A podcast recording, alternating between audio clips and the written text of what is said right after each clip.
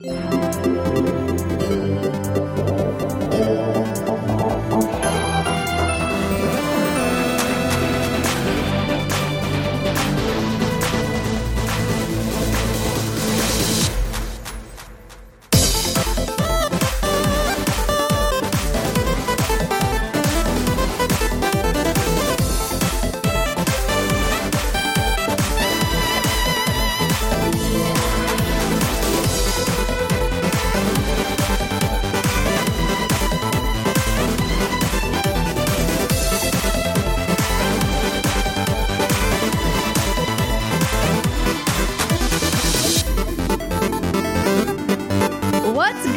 everybody, and welcome to another episode of the What's Good Games podcast, your source for video game news, commentary, analysis, and funny stuff every Friday. I'm Andrea Renee, joined by Miss Christine Steimer. Hello.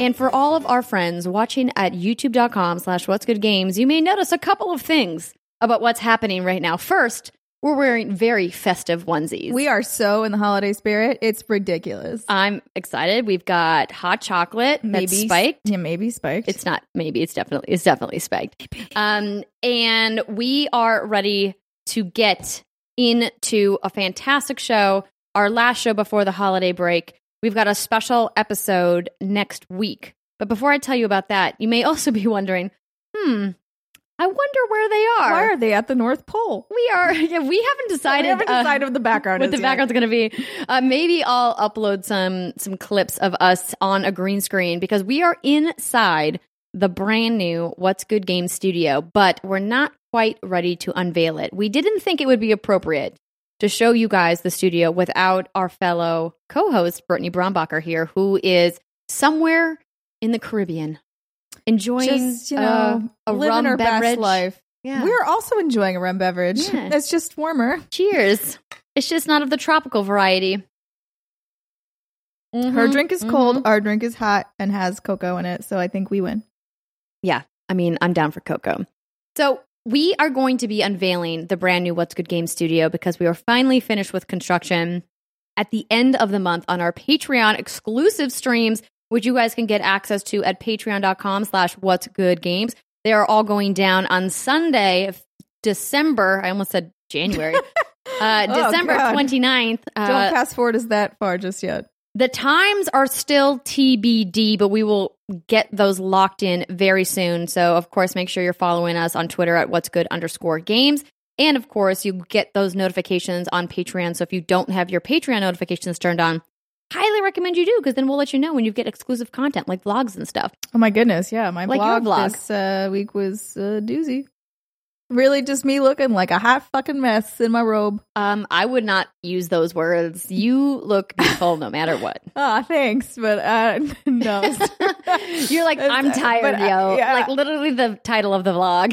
yes, It- yes, yes. I just I like I hadn't washed my hair. I was like, if you want to see the real raw stuff, like Patreons, because I don't care. I really don't care there. So it's not i think about not caring it's about being comfortable with our patrons so that you can l- quite literally let your hair down and say there's not going to be some jerk in the comments being like oh why isn't she wearing any makeup yeah, where's why is your lighting suck? right exactly Because I'm guy always by a exists. window. yeah I'm trying my best. Not really. I could have sat in front of my ring light. I have one of those. I just didn't want to.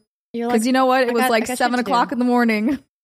I did not want to sit in front of a fluorescent light Steimer's favorite time of day to be awake which i don't understand um because it's quiet and nobody else is up, and it's my favorite time. that's okay that's a valid point it's a valid and fair point and i stand corrected So we're excited to show you the studio, I think is what we're trying to say. yes, but very not, but not way. right now. As you maybe can tell for our audio listeners, uh, we are still working out some kinks with the insulation in the space and figuring out where exactly our sound dampening goes. So uh, we will be working on the audio quality and get everything dialed in over the next couple of weeks. So that way, when we start recording in here on a regular basis in January, everything is ready to go. But one more time, a huge thank you to everybody who has supported us on Patreon, past, present, and future. Because of you guys, we were able to finance this studio, and we're so excited to be doing lots more content with a bunch of fun collaborators here in LA. And I've got some interesting folks already lined up for the new year. It's going to be exciting. So, without further ado, let's get into the show.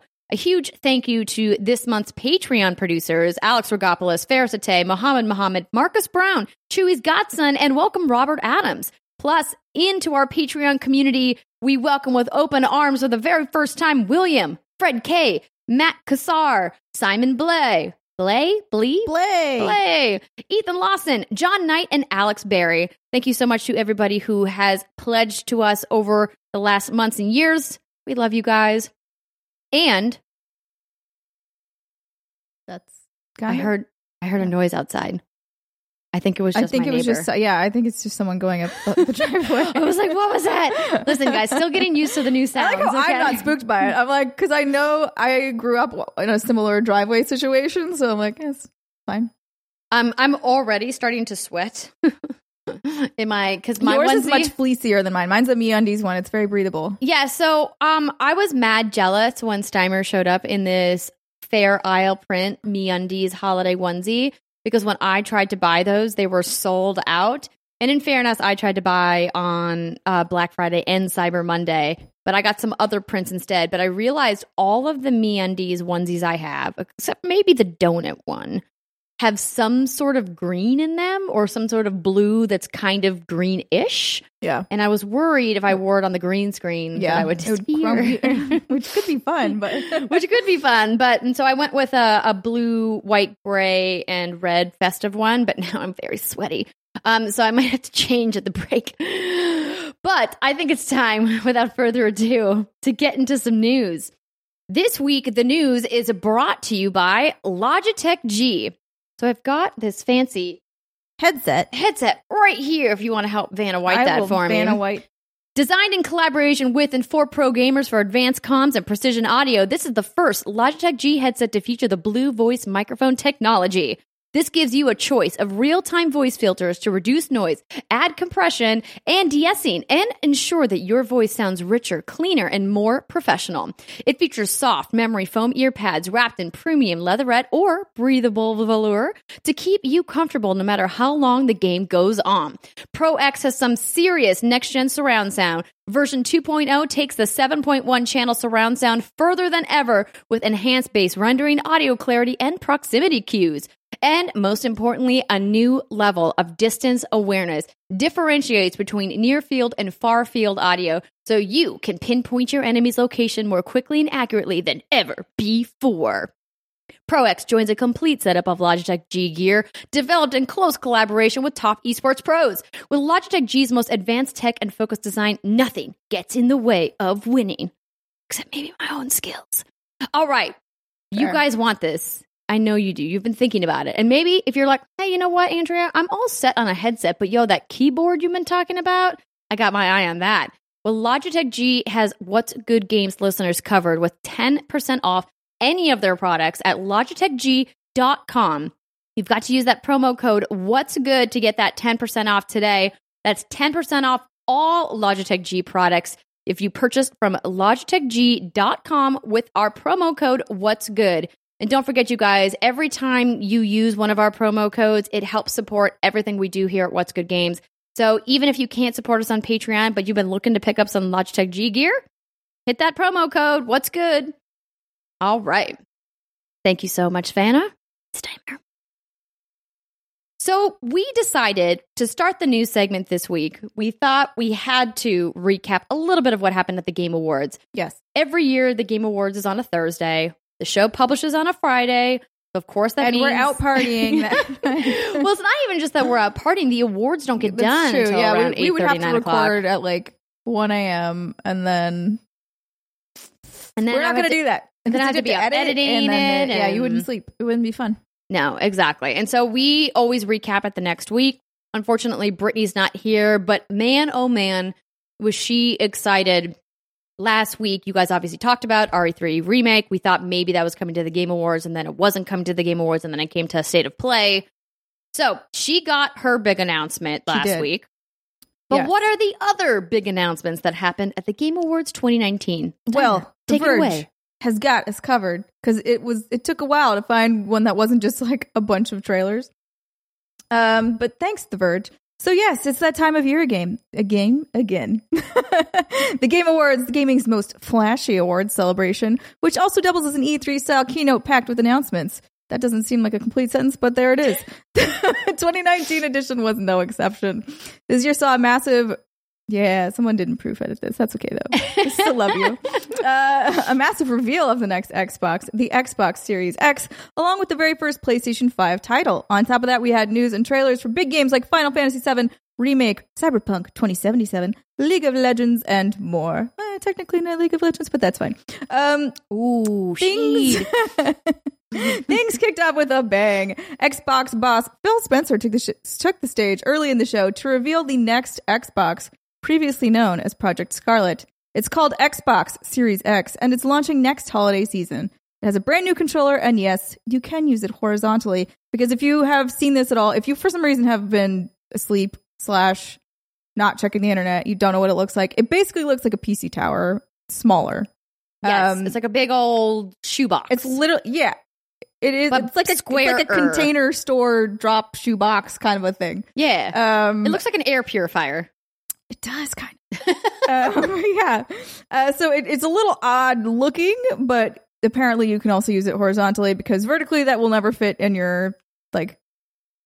Uh, what are those? Your media called? center, Media center. your console table, yes. your entertainment unit. You know, it's funny. A quick aside: I ran into Aaron Greenberg, who is on the marketing team uh, at the Xbox family up there in Redmond, and Aaron and I have known each other a long time, and we're just kind of um, shooting the shit at the YouTube gaming after party. And I was like, LOL, you can definitely turn it on its side, right? He's like, Of course you can turn it on its side. I can't believe people thought that we wouldn't let you do that. So we had a nice little chuckle about that. I that. mean, you'd be like, but then, man, also do a shot of it on its side. Show me what it looks like. Nobody wants to use this vertically. I mean, people that put their Only if you put on it the on- floor, maybe. on the floor or if you put it up by the TV if you have like a Mhm. really big media center maybe but still Or if you're like me and you have it standing on your production desk. e- sure yeah my Gears I 5 see you Gears is 5 currently. um however Sorry, it would have made it look less like a PC tower is all I'm saying You are if, if they had done it horizontally the promo shots I don't think everyone would have been like well it's just a PC because duh of course and then I thought I saw a lot of internet things being like oh, they're just computer. I'm like, everything is a computer. Like for the mo- like your phone is technically a tiny computer. Like She's right. this everyone relax Mhm. just enjoy things all right uh, in addition to a new console microsoft also revealed one of its first first party games for the xbox series x can we just call it this xbox thanks bye uh, it's a sequel to the haunting hellblade from ninja theory and the sequel looks just as dark and uncomfortable as the original i would argue it looks a little more uncomfortable um, but that trailer is really cool and very impactful so if you haven't watched it i would highly recommend you go and and find it um, on the interwebs It looks amazing. it's intense, and I I haven't finished that game, and I need to, just because of of how intense it is. And I'm playing with headphones, and it's just like maybe that'll be like a thing I do over break. Merry Is- Merry Christmas. Is it on Game Pass? I I feel like that would have been like a slam dunk for them to be like, play Hellblade Senua's Sacrifice now available. Oh, wait, hold on. Oh, no, that's last year, last year. December Um, seventeenth. oh, yeah. official Xbox Game Pass trailer. So, and it was out last year on Game Pass. They know what they're doing. Boom. Anyways, it looks really cool and it looked beautiful. So, um, if you haven't played Hellblade, you can on your current Xbox or your current PlayStation Or on your Switch. or on your Switch. But I don't, I don't. If you're gonna play it on your Switch, at least dock it. That's what I would say. Um, I also do, even though it is more terrifying, play it with headphones because the surround sound, while again, while it makes you very uneasy, is very cool and very helpful in battle. All right. Um, so moving right along from Xbox things, one of the best Final Fantasy style RPGs is getting a sequel. Square Enix announced Bravely Default 2, a sequel to the much loved Nintendo 3DS games, which will be coming to the Nintendo bleh, to the Nintendo Switch next year. Um, not to be confused with another game. There's Bravely Default Second or something. Like there's another one that all this is basically this is the third Bravely Default is what I'm saying. It was so ridiculous watching people like run circles around themselves on Twitter when they announced this of everybody being like, "It's not the sequel, it's the third one." Why are they calling it two? because like, they can. I don't know, Japan. Because they can, and you there's really nothing you can do about it. So Mm-hmm. Mhm. enjoy. All right. Not to be outdone, the PlayStation 5 was also mentioned at the event thanks to Godfall, a new game from Gearbox that will be launching on Sony's next console. It is a quote, third person fantasy looter shooter. Whoops, I, that was just me assuming it was going to be a looter shooter. Looter slasher focused on melee combat set in a brand new fantasy universe. Um, again, there's trailers. Go go go take a gander. Do you want to say anything about this Godfall thing? Because I know you were like, "Oh my god, first P- PS5 game." Yeah, so that was the to me the under the radar announcement that happened because we know that PS5 is a thing, but Sony has not officially confirmed any titles for PlayStation 5 before Godfall. This was the first piece of marketing that we've seen that was branded Yeah. PS5. And so I thought it was really interesting that this is the game that they decided to go with because it's not a first party game. It's a third party game and it's with a studio that had a little bit of a rocky history with a multiplayer focused game, aka Battleborn.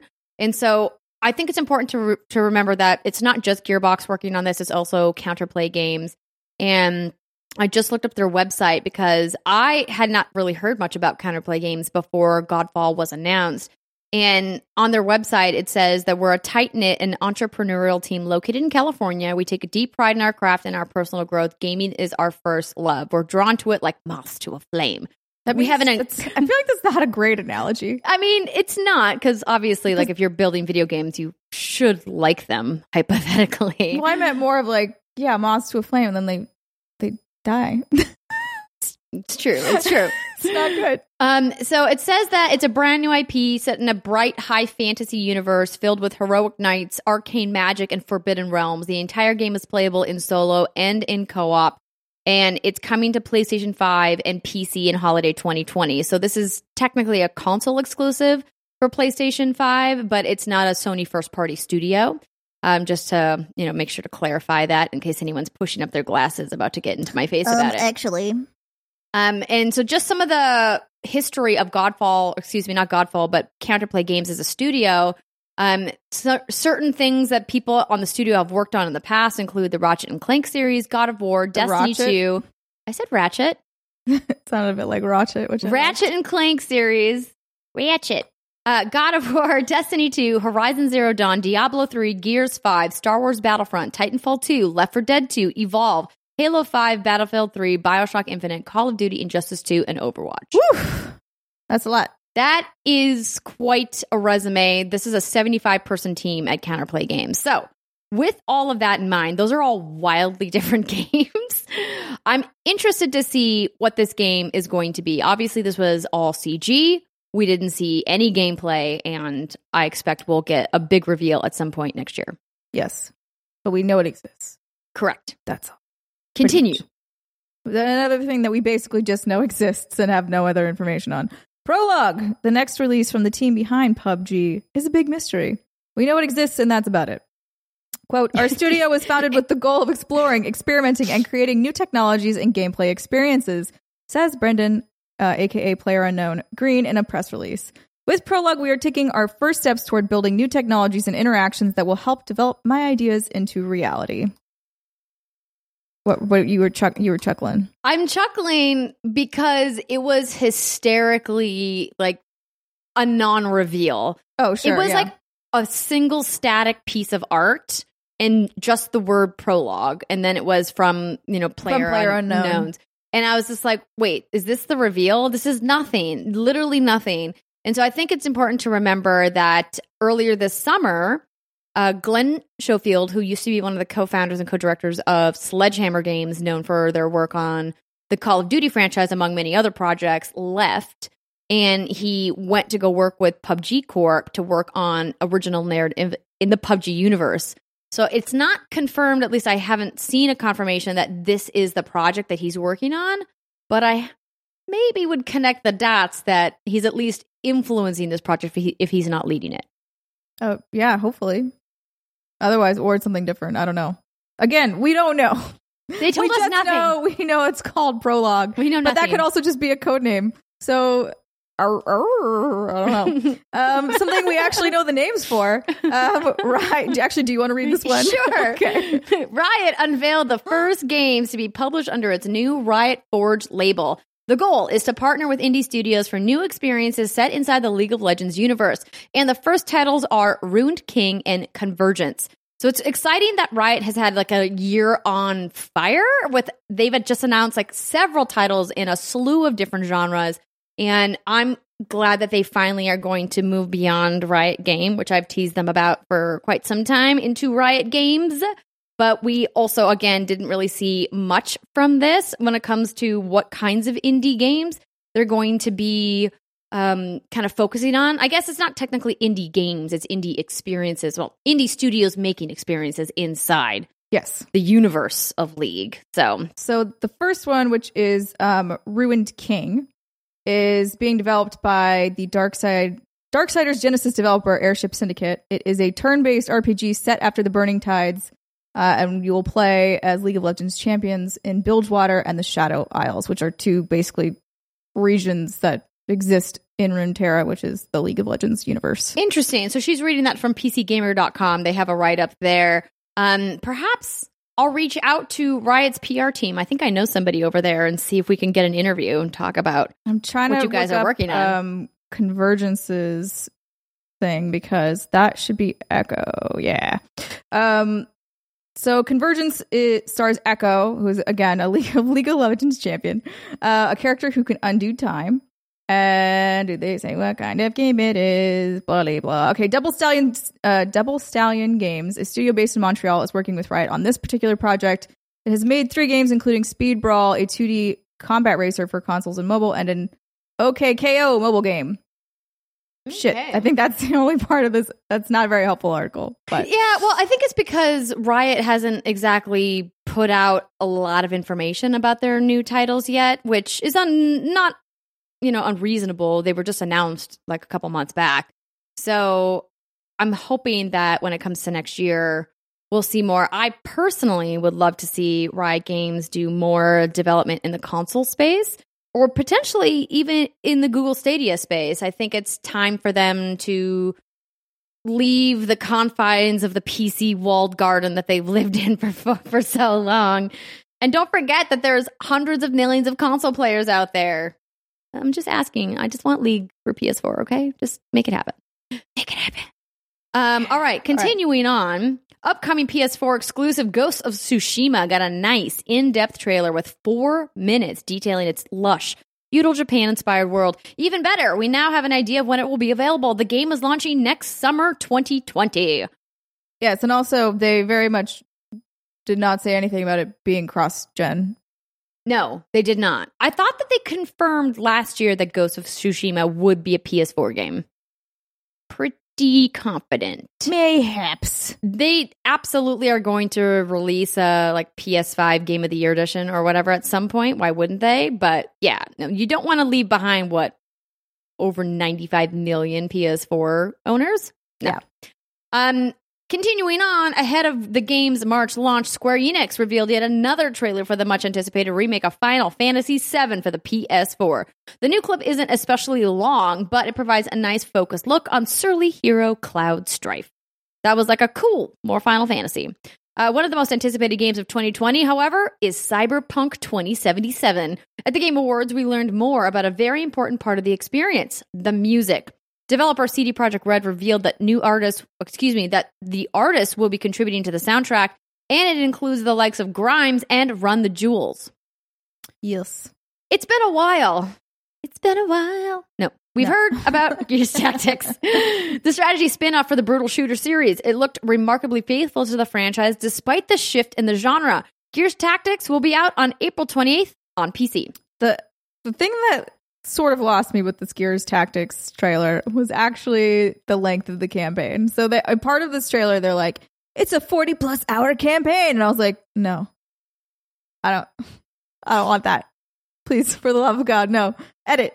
Um because to me, I mean, even games like games like XCOM, even freaking Mario Cross Rabbids, which is not quite the same but similar genre. Like, I don't, I don't want to play that game that long. I That's hear a, you. That's a long campaign. yeah, it really is. I don't know. Maybe it's just me, but I feel like that was was too much. I think 40 hours is. Excessive.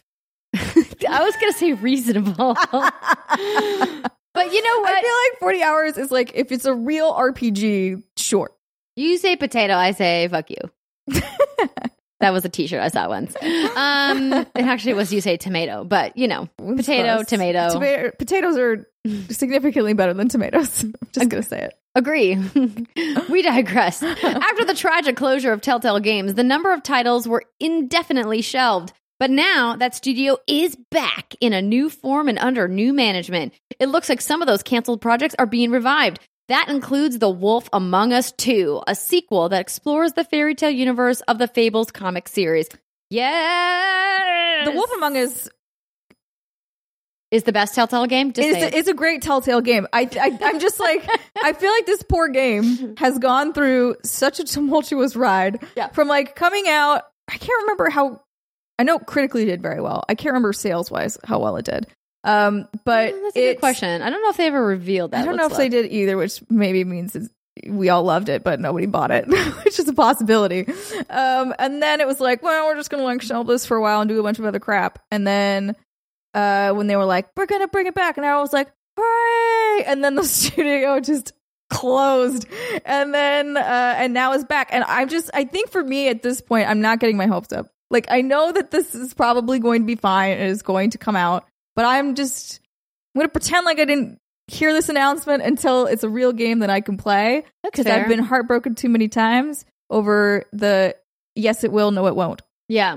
sort of situation. I don't blame you, but I'm excited. I think it's going to be great. This is one of those series that I was really hoping somebody would pick up because when the whole fiasco with Telltale went down, I was like, but no, this is the one I was waiting for. Yeah, Um, but I think it was good that they kind of have a fresh start.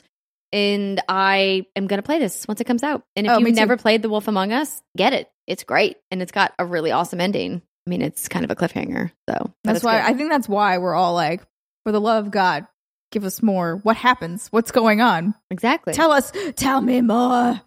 What I Um, don't want to hear more about Steimer, though, Uh oh. is the latest Fast and Furious game that isn't a racer? Question mark. Crossroads is more of a team-based action game built around heists, and it brings some of the main cast from the films. It launches on PC, PS4, and Xbox One in May 2020. You know, I could get on board with that if it's more of like like GTA versus straight racer, right? That I'm okay with because it kind of still fits with the theme of the movies, which is always like we're doing some weird shit. Uh, come on, guys! But then I mean, a lot of it is like crazy stunt racing. yeah, for and a lot of it is more of heist focus. I can't. I don't want to drive that. It's stressful. There's Yeah. a reason why I'm not a getaway driver in real life. It's because I don't think my little heart could handle it. And maybe because it's against the law. I mean, perhaps? that's only a small portion. I think the real problem here is they're running into this uncanny valley situation that you get whenever you put real celebrity faces in a game. yeah. And I think back to the reception for Square Enix's uh, The Avengers at E3, and those weren't even real people, right? Those are Yeah. created art faces that aren't modeled off of the actual actors, and they still got raked over the coals. But I think that was more because people thought they were supposed to look like they. I, initially, I think everyone was going in expecting to see someone that looks like Chris Evans, someone that looks Yeah. like Scarlett Johansson, and then they didn't get that, and I think it just threw everyone for a loop, and they weren't quite sure what was going on. Yeah. and they were like, "Arr, "I don't like Thing. Why do I not like Thing? I don't know. I don't like it." exactly. Um, and It's this like just the story of life. I don't know why I don't like it. That's so true. I just don't like it. Um, but yeah, this this trailer for Fast and Furious, the problem like that is Uncanny Valley because it's also kind of poorly done versus something like Death Stranding where it just looks like them, Mhm. right? Like it, the the art and the tech that they use is really good, and so they use obviously Norman Reedus's like face Mad Milkinson. I can't say your name. I'm so sorry. Uh, It's okay. how, how, you're a very talented man and very talented actor. I'm so sorry. Um, I could probably learn how to say your name. I just haven't. Uh, and um, you know, he's in there too, and he looks really great. Like everybody looks really good in that game. So, well, not everybody, but most of the main principals look Yeah. great. I think what you're trying to say, Steimer, is if you're going to use really recognizable celebrities, put the budget in to get your motion capture and your animations at the level that they need to be. You don't have these weird uncanny valley That things is happening. what I'm saying. Yeah. Yeah. Thanks for translating. and that's not what we have here, ladies and gentlemen. Doesn't look terrible, but doesn't look. It looks like a Great. like a Xbox 360 game. A lot of people were commenting on that that it looked last gen. Yeah. and we're at the end of the current gen, which is Yeah. not a great look. But I But maybe it'll it, be fun so- because like some games they don't really need to look good and then they're just like stupid fun. How did you feel about Vin Diesel and Michelle Rodriguez coming on stage at the end of the Game Awards and handing out the award for Game of the Year after they made this announcement? I don't care. I gotta be You had no feelings. I had zero feelings about this. It actually makes more sense because we left a little bit early after Green Day. I was like, this isn't this were isn't like, this isn't done. going to get any better, so I'm going to leave. Um, this, it makes more sense to me coming off of this announcement because I missed this announcement and then we just saw them giving out the award and I was like, that's weird. Right. It feels a little disconnected. And then I read the announcements and was like, oh, there was a game. Got it. Okay, this makes sense. Sort of similar to how when Green Day was announced, I was like, why the hell? I'm like, look, I'm not going to look a gift horse in the mouth, but I just don't understand why Green Day is playing here. And then they were like, but it's got Beat Saber. And I was like, oh, okay. Oh, yeah. Also, yeah, Green Day Beat Saber.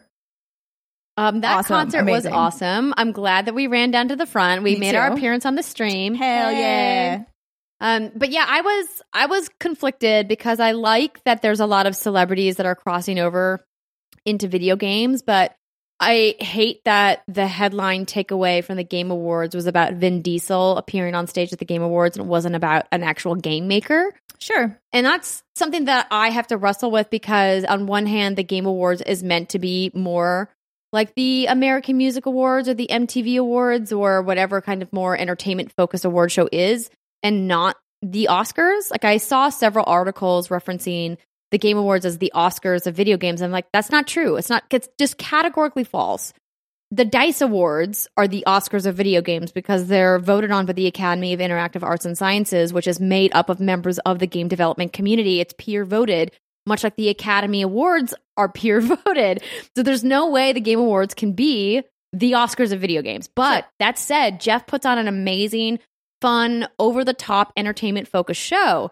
I just had hoped that he would at least have brought a celebrity or a star that's in the video games world out to hand out the game of the year category. And I was just a little bit like, wah wah. I'm not like mad about it. I didn't like get on a soapbox and like wag my finger. I just was like, that's a bummer. Here's what I'll say though, in their defense. Not only did they have this sorry, 360 game Crossroads to plug, but but in addition to that plug, Vin Diesel, mega nerd, loves to play D&D, is very into the video game space, loves games. I'm not mad at him being involved with anything.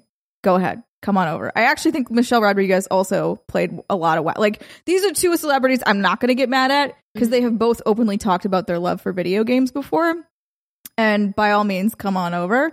I think it would have been a little more irritating if there were people who had openly talked negatively about the gaming space and then had come in. That's fair. I don't think Geoff would do that because Geoff is so ingrained in the culture around video games that I think he would have the wherewithal to go, that's a bad idea. Yeah. And that's a fair point to bring up about both of these celebrities. I don't know why it kind of like stuck in my craw a little bit about it wasn't like a game maker versus a celebrity, like a movie star.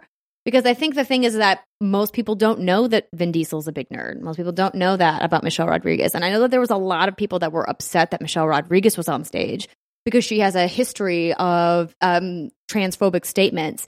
And I'm not Us, girl, get it together. I'm not going to get into that here because I'm not researched enough on that. I'm and so I cannot make a, a comment on that without doing the extensive work of reading several articles and forums about it. But I did see some chatter about people being upset about things that she has said in her past and them being angry that she was up there on stage as somebody who had kind of presented herself as a bigoted person at some point in her life.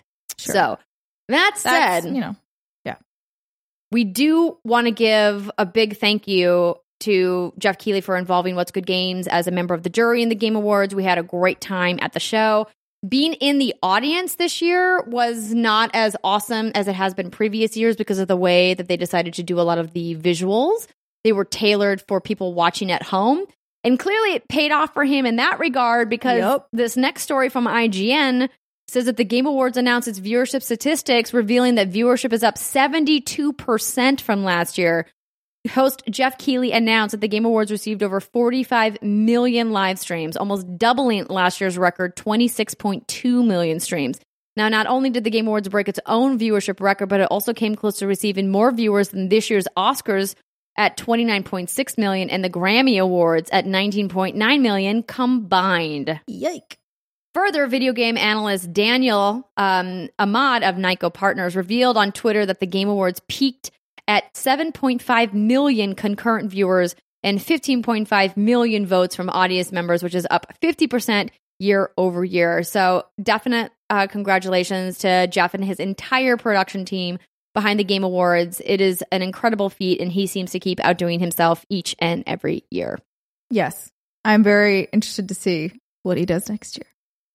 No pressure. 2020. No pressure. You only more than doubled your viewership. He's going to plateau at some point.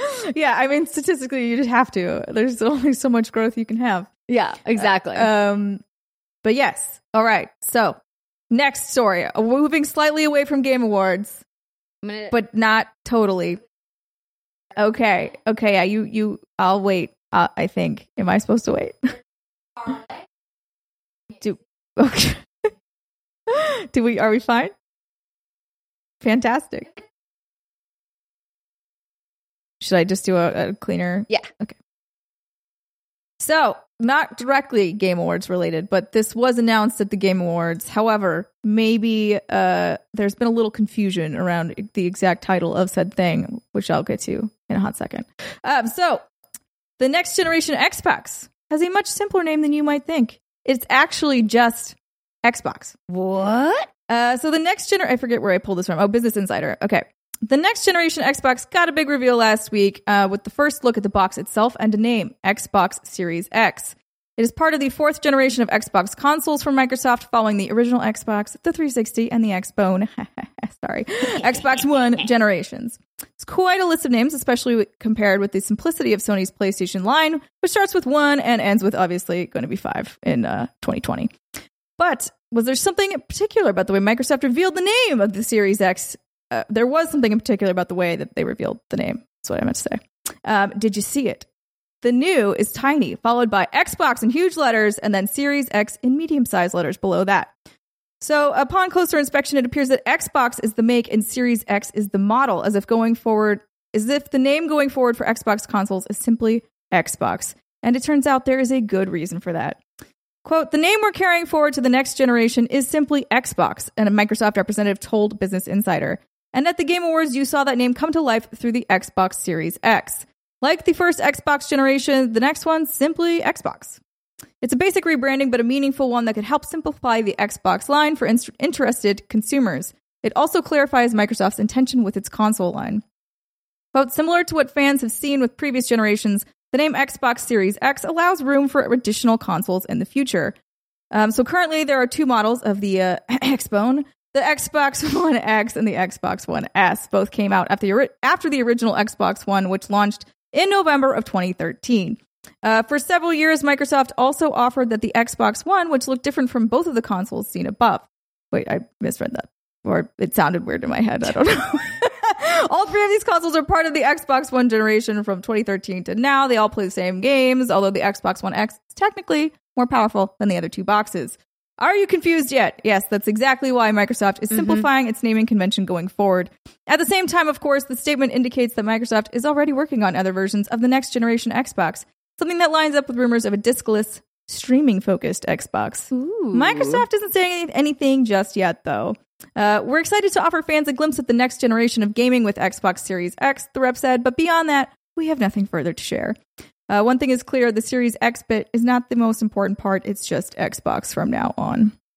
So, which one do, do you think this is like the more Mac Daddy version, the more powerful version, and they're gonna maybe talk about their their other ones, or do you think it's the reverse, where this is like maybe their lower one? Like, what would they give Geoff for their little for their reveal? I, I imagine that they would lead with their strongest SKU, which will be their most powerful, because you don't want to confuse your primary consumer, which would be people watching the Game Awards, right? It's fair. Those are going to be the early adopters, people who are going to spend the most amount of money getting the system at launch, getting the biggest, flashiest system. The Xbox Sad Edition, right? Like that is the one that you wait two to three, four years into the console cycle. You're getting people who are buying like a second or third console, or maybe who people who are getting into the ecosystem the first time. Like those aren't your primary consumers. Those are like the fill the fill-in consumers who Yes. help keep hardware going long into the life cycle of the generation. I mean, also, I feel like you can't lead with the sex box and then not have it be your biggest, best one. True. I mean, like, I'm down to call it the sex box. I, I, know mean, that- it's Xbox sex. yeah, there was a bunch of people who, again, get their panties in a bunch on Twitter calling it sex box and like, it's not sex box, it's Series X. And I was like, just whatever. People Just like it was Xbone, now Exactly. it's sex box. You know, like, I appreciate the naming convention. Thank you very much, Microsoft. Good people over there. I just want to play it. I want to see it. I want to see it in action. I don't want to see CG trailers. I want to see I want to see the goods. But Yes. we probably won't get that until before E3 and then hopefully hands-on at E3 would be my guess. Yeah. Um continuing on, um Polygon writes that Pokemon Go is revamping the buddy system in one of the most confusing articles we're going to read ever. In a new Pokemon Go update, the buddy system is getting improved to have more benefits for both players and their Pokemon. After selecting your buddy Pokemon, you'll be able to level up your friendship by feeding it berries and playing with it. Oh. You'll be able to play with its AR Plus mode with the Pokemon interacting differently to various actions, like petting its head. Your Pokemon's mood can change depending on how affectionate you are with your Mon. Battling with and petting and feeding your buddy will increase its affections. When it's excited, it'll reduce the distance you have to walk to get buddy candy and it'll gain bonus affection. As you tier your excuse me, as you tier up your buddy, you'll have access to better perks. Like the good buddy, the great buddy, the ultra buddy, the best buddy. I love that. I I love this tier system of buddies. We were talking about this earlier. I'm like, this is just so. I laughed out loud while reading this article because I just love the sheer absurdity of it. Of just Yeah. being like, you're a good buddy. No, you're a great buddy. I'm an ultra no, you're an ultra buddy. buddy. and then you're the best buddy. Yeah. and each one does something different. So it's like, okay, you can. uh It'll help out when you catch Pokemon. It'll bring you items, or it gets like a special ribbon. Like so, each tier has a different um boost. Players Perks. will also be able to take AR photos together with their Pokemon in shared AR experience mode, but that will be released at an undisclosed date. Yes. Cool. This is a very short but sweet little addition I just tossed in here. So from Polygon, Seth is coming to Street Fighter V in a new female form. Ooh. Street Fighter V Champion Edition's latest add-on to its character roster is Seth, the silvery boss from Street Fighter IV, but in a new form. After being defeated in Street Fighter IV, Seth's li- intelligence lived, moving on to a new vessel, thus becoming female. Seth will still be a copycat fighter, mimicking the moves of other characters in the game, and they still have their source of power in their belly. Seth's new body resembles a taller version of Juri Han, another character who de- debuted in Street Fighter IV. They both use the power of the Tanden engine in order to fight, with Seth using it to mimic his opponents. Juri's version of the Tanden engine is a smaller version called, called the Feng Shui engine and is a replacement for her left eye. Seth is the 40th character on the roster, joining uh, Street Fighter V's Championship Edition when it drops on February 14th, Valentine's Day, 2020 for 29.99. Street Fighter V players who want to upgrade to the Championship Edition can do so for 24.99. It's called the Champion Edition, not Championship, sorry, but that's fine. Close enough. How dare I know I'm a horrible, horrible person. I would never say that. um, this other story is something that we missed, um, and I I don't know if Brittany just like didn't care because it's MLB, but I actually think it's pretty interesting, um, just in terms of what it means for licensing and all that fun jazz. Yeah. Um, so MLB and Sony extend the video game partnership that they have had. This was I'm just reading basically the press release off MLB. Um, so MLB, um, Sony Interactive Entertainment, and San Diego Studio jointly announced today that they have entered into a multi-year extensions uh, into entered into multi-year extensions to continue development and distribution of MLB The Show, the award-winning award-winning I cannot read today officially licensed video game. In addition, the historic expansion of the long-standing partnerships will bring MLB The Show for the first time ever to additional console platforms beyond PlayStation platforms as early as 2021. So not this coming year, but next one. Uh, complete details will be announced at a later date. So, San Diego Studio has been creating um, officially licensed base- bleh, baseball video games enjoyed by millions of fans for more than 20 years. So, yeah, that's kind of why I wanted to like talk about this quickly. Is like they've been doing MLB the Show exclusively for PlayStation for as long as I can remember. Yeah. I don't even know when was there a period when it wasn't exclusive? I don't know if there was. My little brain doesn't recall it, but it also doesn't recall a lot of things, so it's not particularly unusual. I will look it up. Um, but yeah, so now if you are, you know, an Xbox owner or you own literally any other console besides PlayStation, you will be good to go as early as 2021. Now that doesn't confirm that it's definitely coming out in 2021. I think it's just like they could start it in 2021 if they want to. Interesting. Just the way that they've worded it, right? Like And to confirm, Major League Baseball, the video game, is produced by uh, Sony Interactive Entertainment San Diego studio yes. and be- debuted with that studio on the PlayStation in 1997. So, yes, it has been a PlayStation exclusive. It's a first party studio. Right, correct. And what's interesting about this is that why it's good to ponder like why did this happen? In my mind, I think maybe the MLB, the Major League Baseball Association, whatever, went to Sony and said, Yo, dog, like there's all of these other places where we could be selling this license. We're going to increase the cost of it. And Sony said, This is too much money for us to shoulder on our own. We need to bring in more, you know, support from a sales perspective to help offset the cost of the license. But who knows if that's the reason or not? Yeah, it's uh, yeah, it's either a license or just MLB kind of strong arming them to be like, look, we want this to be available more widely because we're just look at the numbers. Like obviously PlayStation was still very much winning, quote unquote, this generation, Right. but that doesn't mean that there aren't people who only have an Xbox or only have a Switch. Um, and True. so, I mean, it's never bad for something like MLB. You would probably want to be everywhere. Like make make all of the money. There's baseball fans everywhere. Yeah. You're right. I'm not one of them, but you know, things exist. Don't ever talk to Steimer about baseball. oh my god, I went to a double header once. I didn't quite fully understand what I was getting myself Oh into. no. It was a miserable experience, and I left halfway through, and I braved the public transportation system to get back because back in that day, there was no Uber. Um, that is like a full day thing, a double header. yeah, I was like, okay, great, that one's done. Let's go. And they were like, no, double head. No, they're playing it. another one, and I was like, You're but no. what? No. I was like, oh my god, I can't, I can't deal. I'm sorry, I need to leave. Hilarious. Well, speaking of needing to leave, just kidding. We're not leaving. We're just taking a short break because it's now the end of the news section. When we come back, we're going to talk about what we've been playing. Stick with us, everybody. We'll see you in a minute.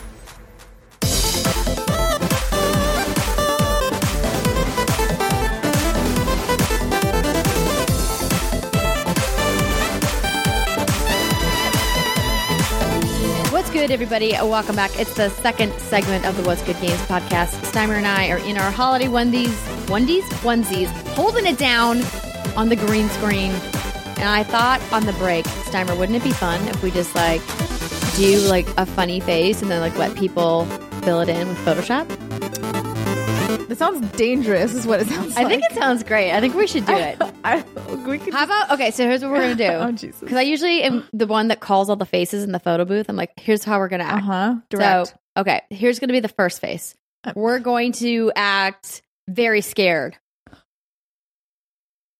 no, and- see, he- here's the problem. Here's the problem with this whole thing. Okay. Okay. People are gonna Photoshop bad things. No, they're not. It's going to be funny. It's going to be funny things. Your definition of funny and the internet's definition of funny might be two different things. If you're listening to this, don't do something bad. Do something funny or cute. Like put giant kittens in set with us. Don't do something weird. Don't be weird. Don't be that person. I'm just saying, if you release it to the internet, the internet will be the internet. I'm definitely releasing this to the internet. Jesus, It's gonna happen. sweet baby Jesus. Should we do some kind of motion so somebody could like make a GIF, like a green screen GIF? Sure. Should we like turn around and like look behind Oh behind no, us? that's Yeah, too much. it. No, no. Let's Yeah. just let's just uh, keep it simple. Okay, we're gonna turn around and look behind no, us. but what? You're gonna look over your right shoulder. I'm gonna look over my left shoulder on the count of three. Okay, ready? One, Okay. two, three. It's gonna make a great gift, you guys. I'm really excited about this. Okay, listen. I'm decidedly not as excited. I'm okay. I'm done messing around. Here's the thing we're about to talk about what we've been playing, and I'm excited because I want to hear about the game that you've been playing about. And I've been playing some more on Stadia. But before we get to that, I want to tell you guys that it's brought to you by GameStop. So we've been talking about all of the awesome holiday sales that GameStop has been running since Black Friday, and now is the time if you've been putting off your last minute holiday shopping and you've still got some gifts for the people on your list. GameStop has a ton of deals because it's the most wonderful time of the year. We even have our little holiday headbands on because Be we're so Santa. excited. Um, and GameStop, of course, is passing on the incredible savings to shoppers during its annual Game Days holiday sale beginning now through December 25th. That's right, all the way up till Christmas Day. You've got a chance to get those gifts. So, for the next few days, you guys, customers are going to be able to take advantage of deep discounts on their favorite video games and collectibles. You can find last minute gifts and, of course, perfect stocking stuffers from popular franchises like Star Wars, Pokemon, Fortnite, and many more. And if you can't make it into the store or if there's not one near you, don't worry. GameStop invites customers to visit its digital front door at GameStop.com, where you can easily find your favorite holiday gift with a fast and seamless checkout experience. Plus, all online orders over $35 will receive free shipping. Plus, customers who shop online and reserve items with buy online and pick up at store can do it at no extra charge. So let's say you really waited until the last minute. You search all the stores near you, you find the perfect thing, you can reserve it and boom, pop on down, pick it up, wrap it, sneak it under the tree. You're golden. So I have a couple samples of things that are in stores that I wanted to show you guys because they have a ton of awesome deals on hardware, on video games, and of course, toys and collectibles. So let me show you these two Funko Pops that I have Oh boy, that are adorable. They're so cute. So I've got Mickey Mouse and Frozen 2's Olaf, which are part of the Disney Funko Pop selection. Um, I love how diverse the Funko Pops are these days. And we have one on our new set that I can't show you because it's behind the green screen. But once we unveil it, you'll see which one it is. Um, but we love these little guys and they're super festive. Have you seen Frozen 2 yet? No, I have not. So good. I'm sure it is. I really liked the original Frozen. Then there's this guy. When I saw him, I What was like, that? what the heck? It's called the Fuggler. It's a funny, ugly monster. And he's got like real This looks teeth. like a messed up um gizmo. I, yeah, I feel like it's a game, or excuse me, I feel like it's a toy that you give to someone as like a gag gift because it's so ugly. Those teeth are what is disturbing me the Right? They most. look like human teeth, you guys. It's weird. but spaced out in a strange way. But the the coolest thing that they kind of sent us in this little box of a sample is this.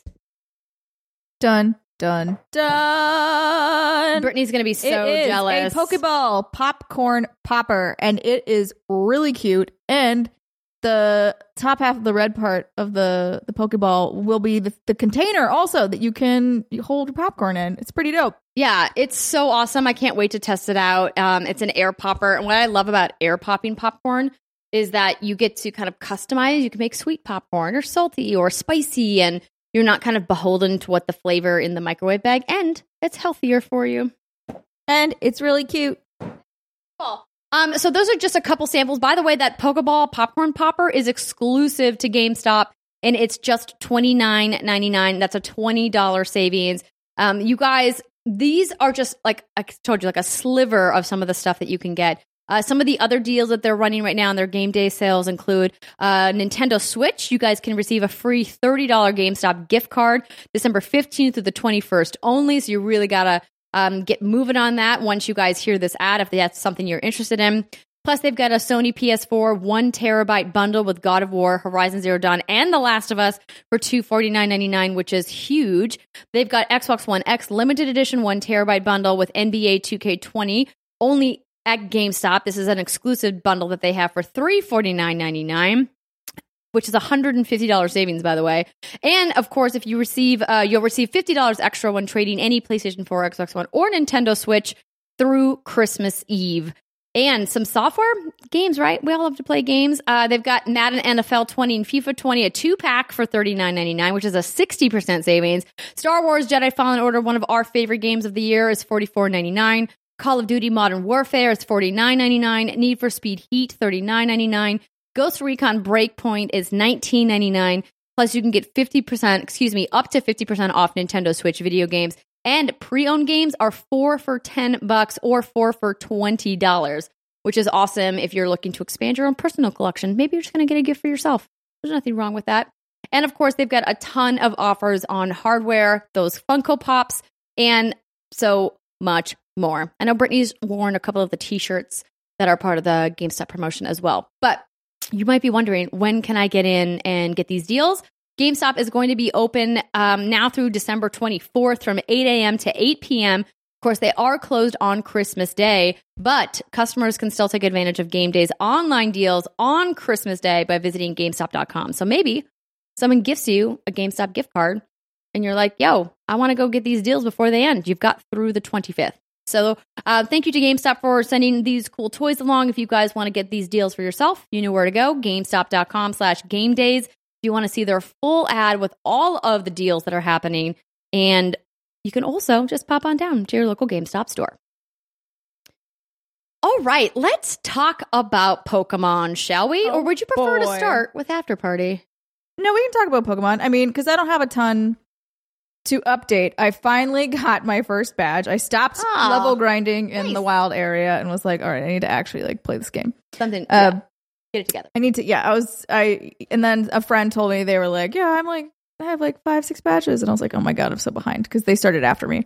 Um, so I was like, oops, okay, I guess I better get off my butt and start working toward the goal of being the very best. Um, and so easily got uh the first badge. Now I'm on what will probably be one of the harder gyms for me, only because it's water, and I picked Scorbunny, who is the fire starter. Um, and you know, water douses fire, so it's not good. But so I can't use him throughout this whole rigmarole. Um, getting through to the the gym master. So I, but I do have like some of the other types that are stronger against water. I just need to like be comfortable leveling them up a little bit more. I think I only need like two or three more levels on them, and then I'll just go through the gym, and then I'll have a second, Ooh. and then I'll be, and then I have to go get my third and fourth, fifth, et cetera, et cetera, and so on and so forth. Um, I'm still enjoying it, but I do think I'm questioning whether or not I will get all of the badges at this point, just because I do find myself getting sucked into level grindy delirium where I'm just like, and I just, oh, that guy's new. I haven't seen that guy before. And I'll just like go catch Pokemon and not pay attention to the gym badges. Uh, but you need the gym badges in order to catch higher levels. So like now that I have my first badge, I can catch up to level 25. Before that, I couldn't. Um, like I think I don't actually know what the what it would have done. Um, it was basically like whatever my starter Pokemon was is what I could get. But um, and then you know, and so on and so forth. So the second badge, I don't remember what will bump me to, but you just got to get those badges because then apparently, like the wild Pokemon respect you, which makes no sense. they respect you. What does that mean? Like, they respect you? It just means that like bef- if I didn't have the first badge and I went to try and catch a level th- 26 Pokemon, Mm-hmm. I wouldn't be able to do it. It would continually break out of the Pokeball. You'd be throwing your. I would just be to waste. wasting a bunch of Pokeballs because they there's just no way I would be able to catch them. I can don't have the respect of the wild Pokemon, but I'm also like like do they just see it? Like do they is it some sort of a weird telepathy thing where the vibes are coming out? I actually don't know the the science behind why you need a badge in order to catch these higher level Pokemon out in the wild. Hmm. Um, there's also a thing where like I actually don't know if it would do it in this game because I don't know if they kept it, but in the in the older Pokemon titles, even if you level ground your your uh, Pokemon up too high, so even if your starter or like whatever, if you did it past what you could control with your badge, your badge levels, it like would stop listening to you in battle, and it would just be like. Charizard's doing whatever he feels like, and you're like, "But no, no, use the thing." right. And he's like, "No, I just whatever." Um, so again, I don't know if that would happen here because I haven't paid that much attention to how many of the old systems this game has retained, but um, it's still very pretty. It's fun to run around. I keep looking for the clothing stores because Oh, yeah, you I'm got to like, make your trainer look cute. she's very cute right now, but I always could be cuter. I mean, yeah, it's kind of- got to be on the lookout for the new cuteness. yeah, I'm like, I want the best outfit, and uh, yeah, that's it, pretty much. I got my bike now though, which is fun. You can ride my bike around. So, is this going to be your holiday chill game, or do you think you're going to be playing something else? I'll be playing probably other things. It's it's basic. It is a chill game, so like it's fun to do in the morning or like right before bed to kind of unwind. Um, and that's what I've done with it so far. Did you Uh, like leave your Switch on like your nightstand? Is that how that works? Yeah, I leave it plugged in by my bed. Okay. So, do you have a separate dock, or is it like a different USB C cable? Literally just the power cable plugged into Okay. thing on the. I'm just floor. trying to It's like, visualize because Oh. I have been thinking about, you know, playing more of my Switch, but I try not to play any games in bed. I don't play any games on my mobile device. And the only thing I do before bed is read. So when I okay, this is because it's winter. I get into bed at like 7 p.m. I am not surprised one bit. So I'll play Pokemon for a bit in bed when it's like way too early to be thinking about going to sleep. The minute it hits like nine is when I'll stop playing anything and then I will put the the console away and I break out the book and that's when I start to read before I go to bed. But that's again, this is really mostly a winter. Th- I don't think I'm going to do this in summer. Sure. Um, but in Mhm. winter, all I want to do is be in my bed because it's freaking cold. I just want to be snuggled up. It getting dark at like 5 p.m. also has something to do with makes it for you sure. so tired. You're like, why am I even awake? Why don't we hibernate like bears? I don't understand it. I think that we should. I think we should look at nature. It's telling us to sleep right now, and we're all just telling it to go fuck itself. And I think we shouldn't. I think we should embrace it. I am with you about more sleep because I want more sleep, but I just can't sleep more. That's my problem. So maybe if I play more games and then do what you do is like take a break and then read, that could be a thing. But I try not to get into bed until I'm ready to actually go to sleep. I mean, that's smart. I'm trying to like It's- set up good sleep habits. It's good, good sleep hygiene, as someone once said to me. Uh, and I was like, that's a gross word. Don't use that word. Does sound kind of weird. it sounds weird. Um, but yeah, no, I mean, that's what I back at this point. I've my life is in shambles. It's not really like for me, it's in shambles, but that's really like for most people, I think their normal level. um, As you do. Whereas, because I'm like, I used to wake up and like make my bed every morning, and like now I do not. I just roll. I'm just like, can I get out of bed? Uh, like, I used to do the same thing you do, which was like, there's no no screens in here or whatever, and like I'll turn my phone on airplane mode and go to bed, and all of those things have gone out the window. That's hardcore. I'm just Airplane like, mode. yeah, it feels really good. But what if there's like an emergency in Oh, the middle no, of the wait. night? No one I know has emergencies. They're all Well, fine. Okay, okay, fair. Fair. Also, what am I going to do about it in the middle of the night? Also, fair. like, so what if I have an emergency where I need to call you and say, listen, I have this Pokemon badge and I don't know what to do with it. These Pokemon ain't respecting me. I need you to give me advice. It's midnight. Wake up. uh, I would be really mad at you. You wouldn't answer. I would not. honest. I would not. I would not answer you You'd at all. see it's me and you'd be like, hmm, that itch. no, I would answer you because I'd be like, "What's wrong?" And then you'd start talking, and then I'd be like, "I'm going back to bed," and then I would hang up. That's fair. Um, I don't blame you. Yeah. Um, but yeah, no. So that's you know, eventually I'll probably get back to what you're doing. But for right now, I play my Switch, and then I switch to reading, and then I go to bed. Once we get back to normal sunrise and sunset hours that aren't egregious, I hear you. I hear you there. Um, okay, the other game that you're playing Mm-hmm. is more of a nighttime game. I played this Something you kind of want to play after dark, but you played in the morning. I mean, I played it last night and this morning. okay. So I have played it in the dark because again, it gets dark at like five. Um, yeah. So Afterparty is a game I have cracked into, and I've been meaning to for a bit, and I just honestly forgot. Uh, and then I was like, wait a minute, I have this. I should play this it. game. Uh, and I have. And I, here's the thing I'm very torn about it because I love a lot of things that it's doing. So if you don't know what Afterparty is, also, um, by the same developers that made Oxenfree Night School.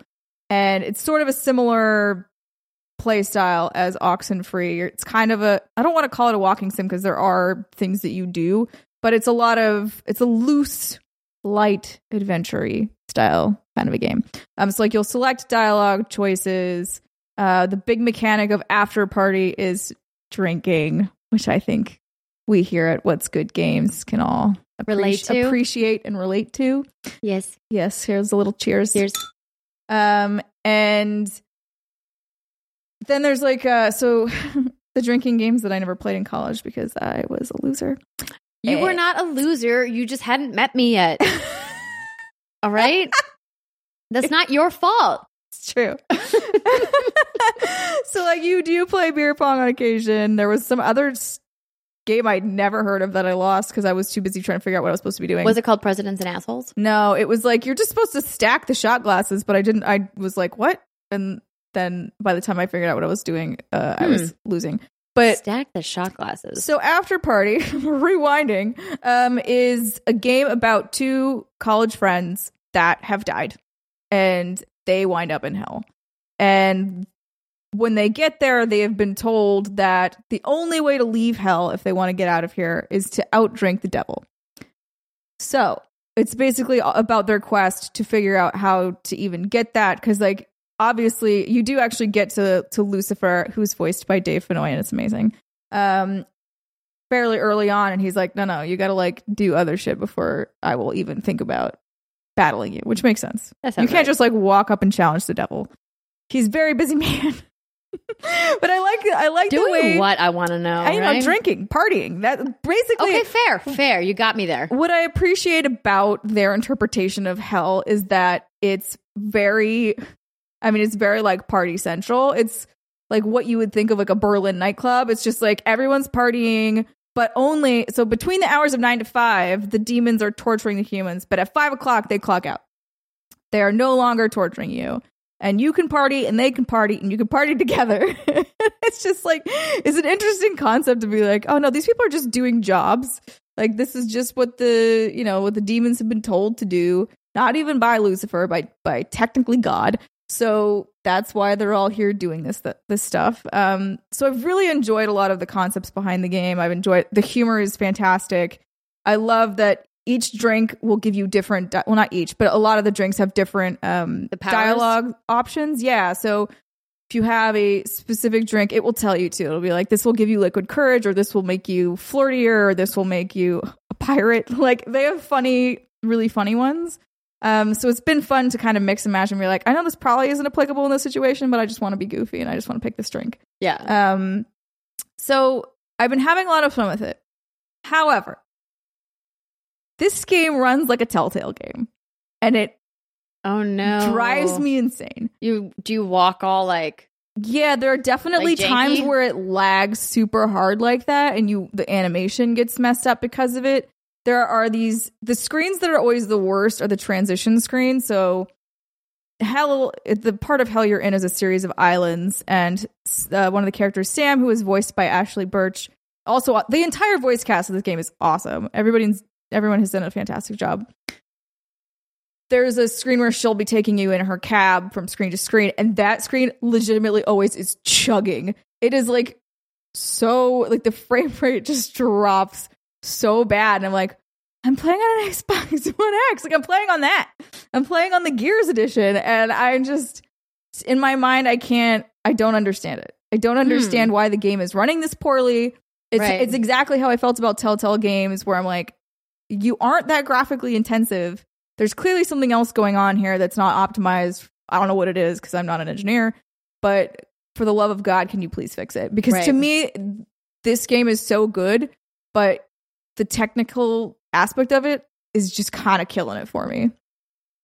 Hmm. Interesting. That's a bummer because you would hope that a console exclusive launch like that would be better. Yeah. And I'm like, I don't know if this just needs a patch, what it needs. It's been out for a little, like a few weeks at least. So they could have done it. I don't know. I mean, also, it's a small team though, so maybe not. Um, but I just, I need them to fix that because I was going into it. This is definitely one of those games similar to Oxenfree where you, it is designed to be replayed.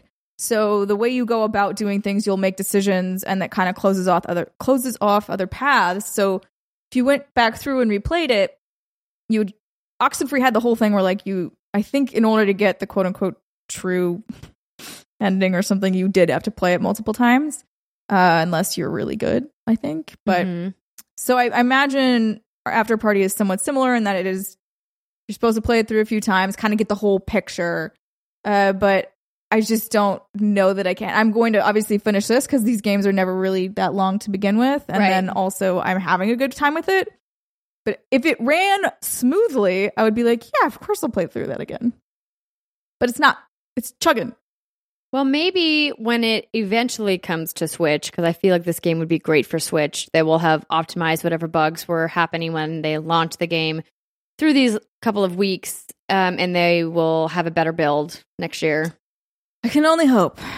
Yes, But it's not game breaking. it's not game breaking. It's just like, it's a, oh man, it's just so slow sometimes. And sometimes it's totally fine. And then those times I'm like, oh, it's fixed itself. And I'm like, and then it'll chug again. I'm like, shit, that's not how that works at all. but it's something that you can trick yourself into thinking is true. tricks. Yes. Tricks. Tricks are us. Um, well, I'm glad that you've been playing. It's also one of those games that I haven't spent enough time with because it came out in this like whirlwind of other game launches and I was working on the studio and a bunch of other stuff was happening and I also want to play the game and finish it, which I haven't done yet. So, thanks. Thanks for the update. Yeah. So, a game that I was incredibly excited to play after I first played it back at Judges Week before E3 is from THQ and Airship Studios and is called Darksiders Genesis. I really enjoy the Darksiders franchise. Darksiders 2 in particular was one of my favorites. Really loved that game. Kind of loved the whole idea of the four horsemen and how they each have their own personalities and abilities. And so in this game is a little bit different than what we've seen in the Darksiders franchise so far. It's top down first and foremost, where the other ones have been third person. And while those have been action RPG, this is still action, but the RPG aspect really isn't there as much because it's focusing more on on combat. So According to the Darksiders.com story section, it's an action adventure that tears its way through hordes of demons, angels, and everything between on its way to hell and back with guns blazing and swords, swords, swords, swords, swords, swords, Swords. singing, swinging. Oh my gosh. Wow. Genesis gives players their first look. I'm probably going to cut that of the world. Hmm. Genesis gives players their first look at the world of Darksiders before the events of the original game, as well as introducing the Horseman Strife. So it is goes. this Diablo-ish? Or is it just the top down? the- yes, yes, it is because you smash crates and you collect orbs that come up from the crates. There's chests. It has a little bit of verticality though, which Diablo doesn't really have. Like you can jump between vertical levels in the top down, which you can't really do in Diablo, which I really like. And there's a lot more traversal mechanics that are instilled in this game that you would get in a Diablo. So there's like a hook mechanic where you can jump and then you send out like a grappling Like hook repel, like and then you Batman. swing. Yeah, exactly. But not quite that sophisticated. but what I love about what uh, my time playing the game is that it kind of embodies that spirit and energy of the Darksiders franchise while I think being a little bit more approachable. And on top of that, it's co op. So it features both Strife, this new horseman, and War, who we've seen before, who has got the giant sword. And so what I like is that they have a different type of combat. So Strife has not only the dual guns, but he's got dual blades. He's faster, more nimble. Whereas War has got this giant great sword, and so he's got you know these heavier slower attacks. And so they're a nice combo. You can hot swap between the characters whenever you want. If one of your characters loses enough health, you know, they'll automatically swap you to the other one. There are upgrades that you can buy that will allow you to do like passive health regeneration when you swap characters, um, et cetera, et cetera. You can also have your chaos meter, and that allows you to use special super attacks. And essentially, you're just on a mission from the console, and the the council is I don't let me see if I can see exactly what they're trying to get you to do. Like I just mentioned, it's a prequel to the rest of the franchise. So I don't want to read the whole thing, but essentially, like, you know, you're going to see angels, you're going to see demons, you're going to see the Nephilim, you're going to fight a bunch of, you know, bosses of hell, and It it's going to be awesome. That they need to hunt down the masters, gather information, and ultimately fight their way through the tangled demonic conspiracy that threatens to forever upset the balance and unravel all of creation because Lucifer is up to some shit, basically. yeah, that's that's that's it. You you you did it. um, so what's cool about this is that they do um, kind of make some nods to some of the other Darksiders games, which is a nice touch for fans, but they don't make it so that if you've never played a Darksiders that you you feel that you're lost. And I like the high fantasy imagery of it all. And I like the idea that there's power ups and collectibles, and you can pick up the map that will show you where everything is. You can go back. I don't quite feel comfortable calling it a Metroidvania, but there are certain aspects and elements of that that are at play here. So you will hit certain points on maps where once you proceed, you can't go back. but So- there is a little bit of backtracking. Yes, basically. a Yeah. little bit, a little bit, A little bit. A sprinkling. Exactly. Um, I do just like how good it feels. I originally played this on a PC build with an Xbox One controller. I'm now playing on Stadia with the Stadia controller, and I still just don't really like that controller, but that's not the game's fault. Correct. So I was super excited that this game was going to be playable on a console before the end of the year because they had promoted it as a PC first launch. But I was a little disappointed with how Stadia rolled out the launch for this to no fault of THQ or Airship. Like everything that I've read and heard from both PR teams was that, you know, every those decisions were made by Google. And of course, when I reached out to Google about it, they did not answer me.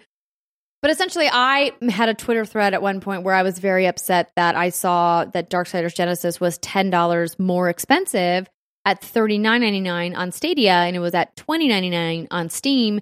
And if you pre ordered it, you even got a further discount on Steam, I think 15% off.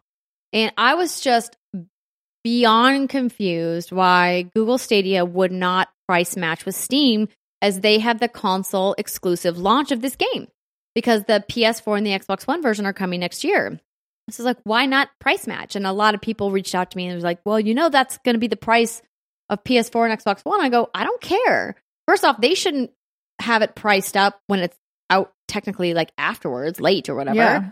But also, this was Stadia's moment to say, don't buy this on Steam, try us out. If you've been waiting, if you didn't buy a founder's pack and you want to get in, you want to test the platform, here's legitimately the first new game Yep. that's coming to the platform that's not a relatively small title. Now, this is, I would still call this like a double A. I wouldn't call it like a full triple A game, I think that, yeah. but it's not like Gylt. Like, Gylt to me is like a small indie title after having played it with Brittany. Like, it's just not really what I think a first adopter of a new platform is looking to play an indie art experience. I think people want that, but not as like the sole That's, new yeah, IP. that's part of what, you know, fleshes out the whole meal. It's Right. not the main attraction. Exactly. And so when this game launched, I was like, this is the game I think that will get people excited about playing on their Stadia. And so that was just like a like an almost like an eye roll moment of like you whiffed it here, like you guys should have price matched, got more people in. However, that being said, the game has played great. My only gripe so far is that I'm still having some of the input lag issues with the Stadia controller that I had with literally every other game I've played on Stadia. And that's no fault again of Darksiders Genesis. I think that's a platform thing. But in Stadia's defense, I had friend of the show and part of the What's Good Guardians clan, uh, Mason, over at the house the other day when we were um, uh, just kind of shooting the shit and having some wine. I was like, hey, you want to see uh, Stadia in action with Destiny 2? So I booted it up. I haven't played any of the Season of the Dawning yet, any of the new holiday content. So I was like, oh, cool. Let's just see like how quick this boots up because I'm gonna have to download it. And it instantly started. And so like we were able to see it and play and jump in there right away. Of course, Crucible matchmaking, still trash. Uh, but better, but still trash. Um, and so I was like, well, let me show you the graphical difference between what you're seeing on Stadia and on PS4. And like clockwork, I booted up my PS4 Pro, had to install a console update first. Of course. Then I had to install a Destiny patch to Uh-huh. get all the content in. Yep. 20 minutes into waiting for this patch to copy over, I was like, I'm giving up.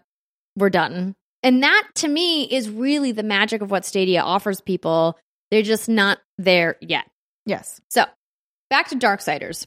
If you guys are interested at all in this title, if you've played a Darksiders before, if you like top-down fantasy games, I haven't tried the co-op yet. Britt and I had had meant to try it before she left. We just didn't get around to it. I mean, I'd play this with you. Oh, awesome. Let's play. Let's play it together. It'll be great. Um it's I'm having a ton of fun with this game. And I've always really liked the combat and I just like how different each of the horsemen feel. You can summon your horse at any time and ride your horse around the world, which is cool. Pony. I mean, there are specific like levels where you can't summon because it's like a boss Sure, of fight or course. whatever. Yeah, yeah, yeah. Um, but for the most part, like you can summon your steed and ride around. You can, you know, kill demons, and the combat feels Kill demons responsive out of a and demon. great. And the I up guess are the are the horsemen demons?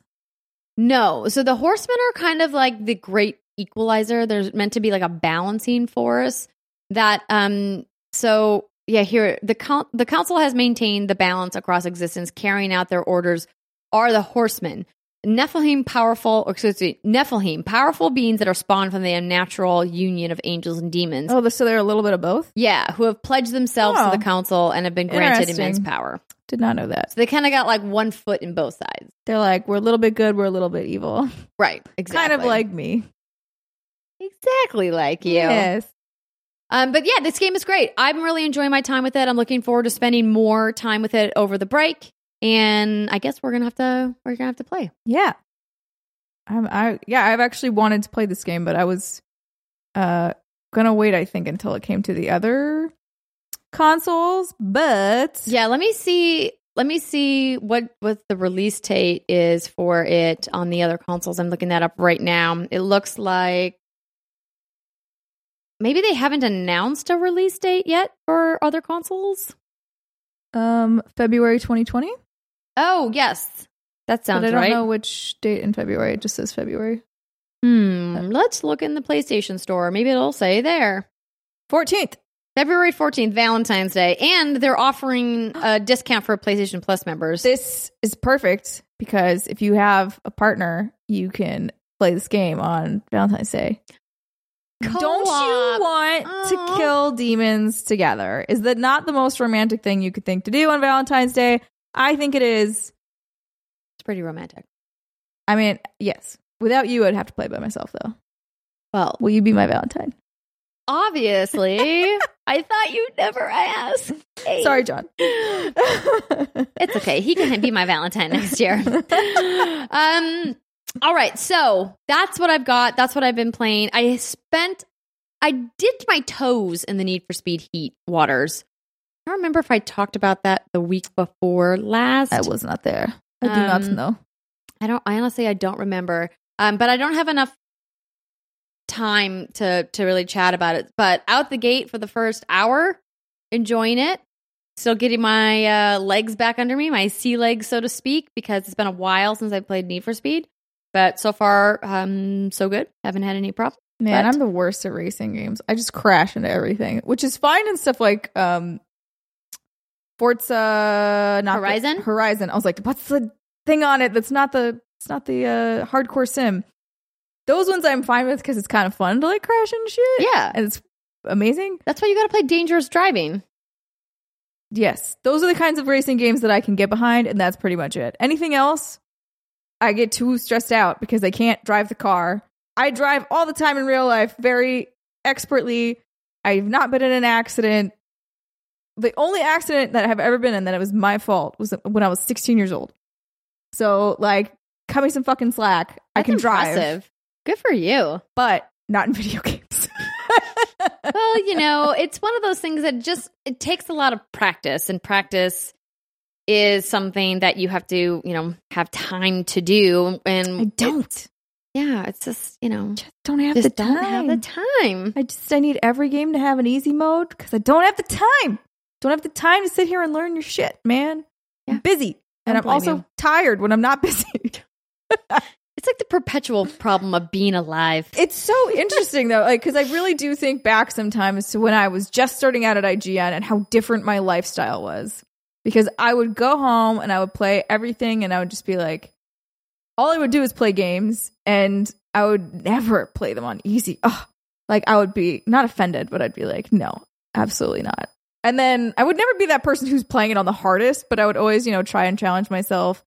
And even if, you know, things got irritating, I'd push through. And I'm just old and tired. And I'm like, you know what? If it takes me more than a few tries, I'm dropping this down a difficulty level. Listen, baby ass baby mode is 100% a okay. I really, I'm, I'm drinking that Kool Aid super hard this year. Good. 'Cause I- Welcome. I, just I can't, man. I did that with Jedi. I immediately was like, I started on normal. I was going through. I was just like, this is not fun on normal for me. It I was don't hard. like it. I just I don't like the the stupid Dark Soulsy mechanic of it, or like you die, you lose all your stuff, bye, get fucked. And I was like, but I what I but but wait. but wait, is this not a Star Wars game? Why are you doing this to me? Please help. Uh, and then they were like, but we don't care. And then, um, yeah, I fell off the map a bunch, but that doesn't do the Dark Souls thing. That's the only thing I'll give them credit for. If you fall off the world, that doesn't, you're fine. It just instantly checkpoints you. But if you die by the hands of another creature, you like lose all of your XP. Um, and then you have to come back and kill that thing. But I don't want to. Seems like a lot of Also, work. stop dropping me at the beginning of this level. I'm going to kill you. I have not gone back to that game, and that is definitely part of the reason why. I despise the way it's checkpointed. I hate it. To me, that makes it almost unplayable. I understand your frustration. I was able to push through, I think, because I dropped down to story mode right away. And there were certain points of the game that I wanted to feel a challenge where I felt like story mode felt too easy. And I talked about this after the game launched. And then I was like, well, I feel weird and terrible about saying it feels too easy because I'm like, that's not really fair either Right. but it's meant to be story mode. But I was hoping that there would be a little bit more of a balance between Jedi Knight and story mode, and it, it just wasn't. So I just like, like, fine, I'm just gonna blow through this. And I was like, maybe I'll come back and do a couple of these sections and jack the difficulty up and reset the enemies and give it a go. Now that I'm more confident in my abilities with the saber combat, Sure. never did. Yeah. No, No. it's not a no. Someday, Someday maybe, but possibly. not. I'm going to try and go back to that during break. Um, that one, Death Stranding, Outer World. Like I've got, I've got things to do. But if I need to drop any of those, I'm dropping Jedi first. That's just for me. From what I've played of all of them, it's the one I'm the least eager to get back to. Which Listen, I mean, that doesn't mean it's a bad game. It just means it's not really doing it for me at the current, the current place I'm at with it. And that's again a okay. Um, all right, ladies and gentlemen, I think that's probably going to wrap up our hands-on section. But you may have heard last week that Brittany teased that I was speaking to the team at Don't Nod about Life is Strange 2 since episode 5 is now out.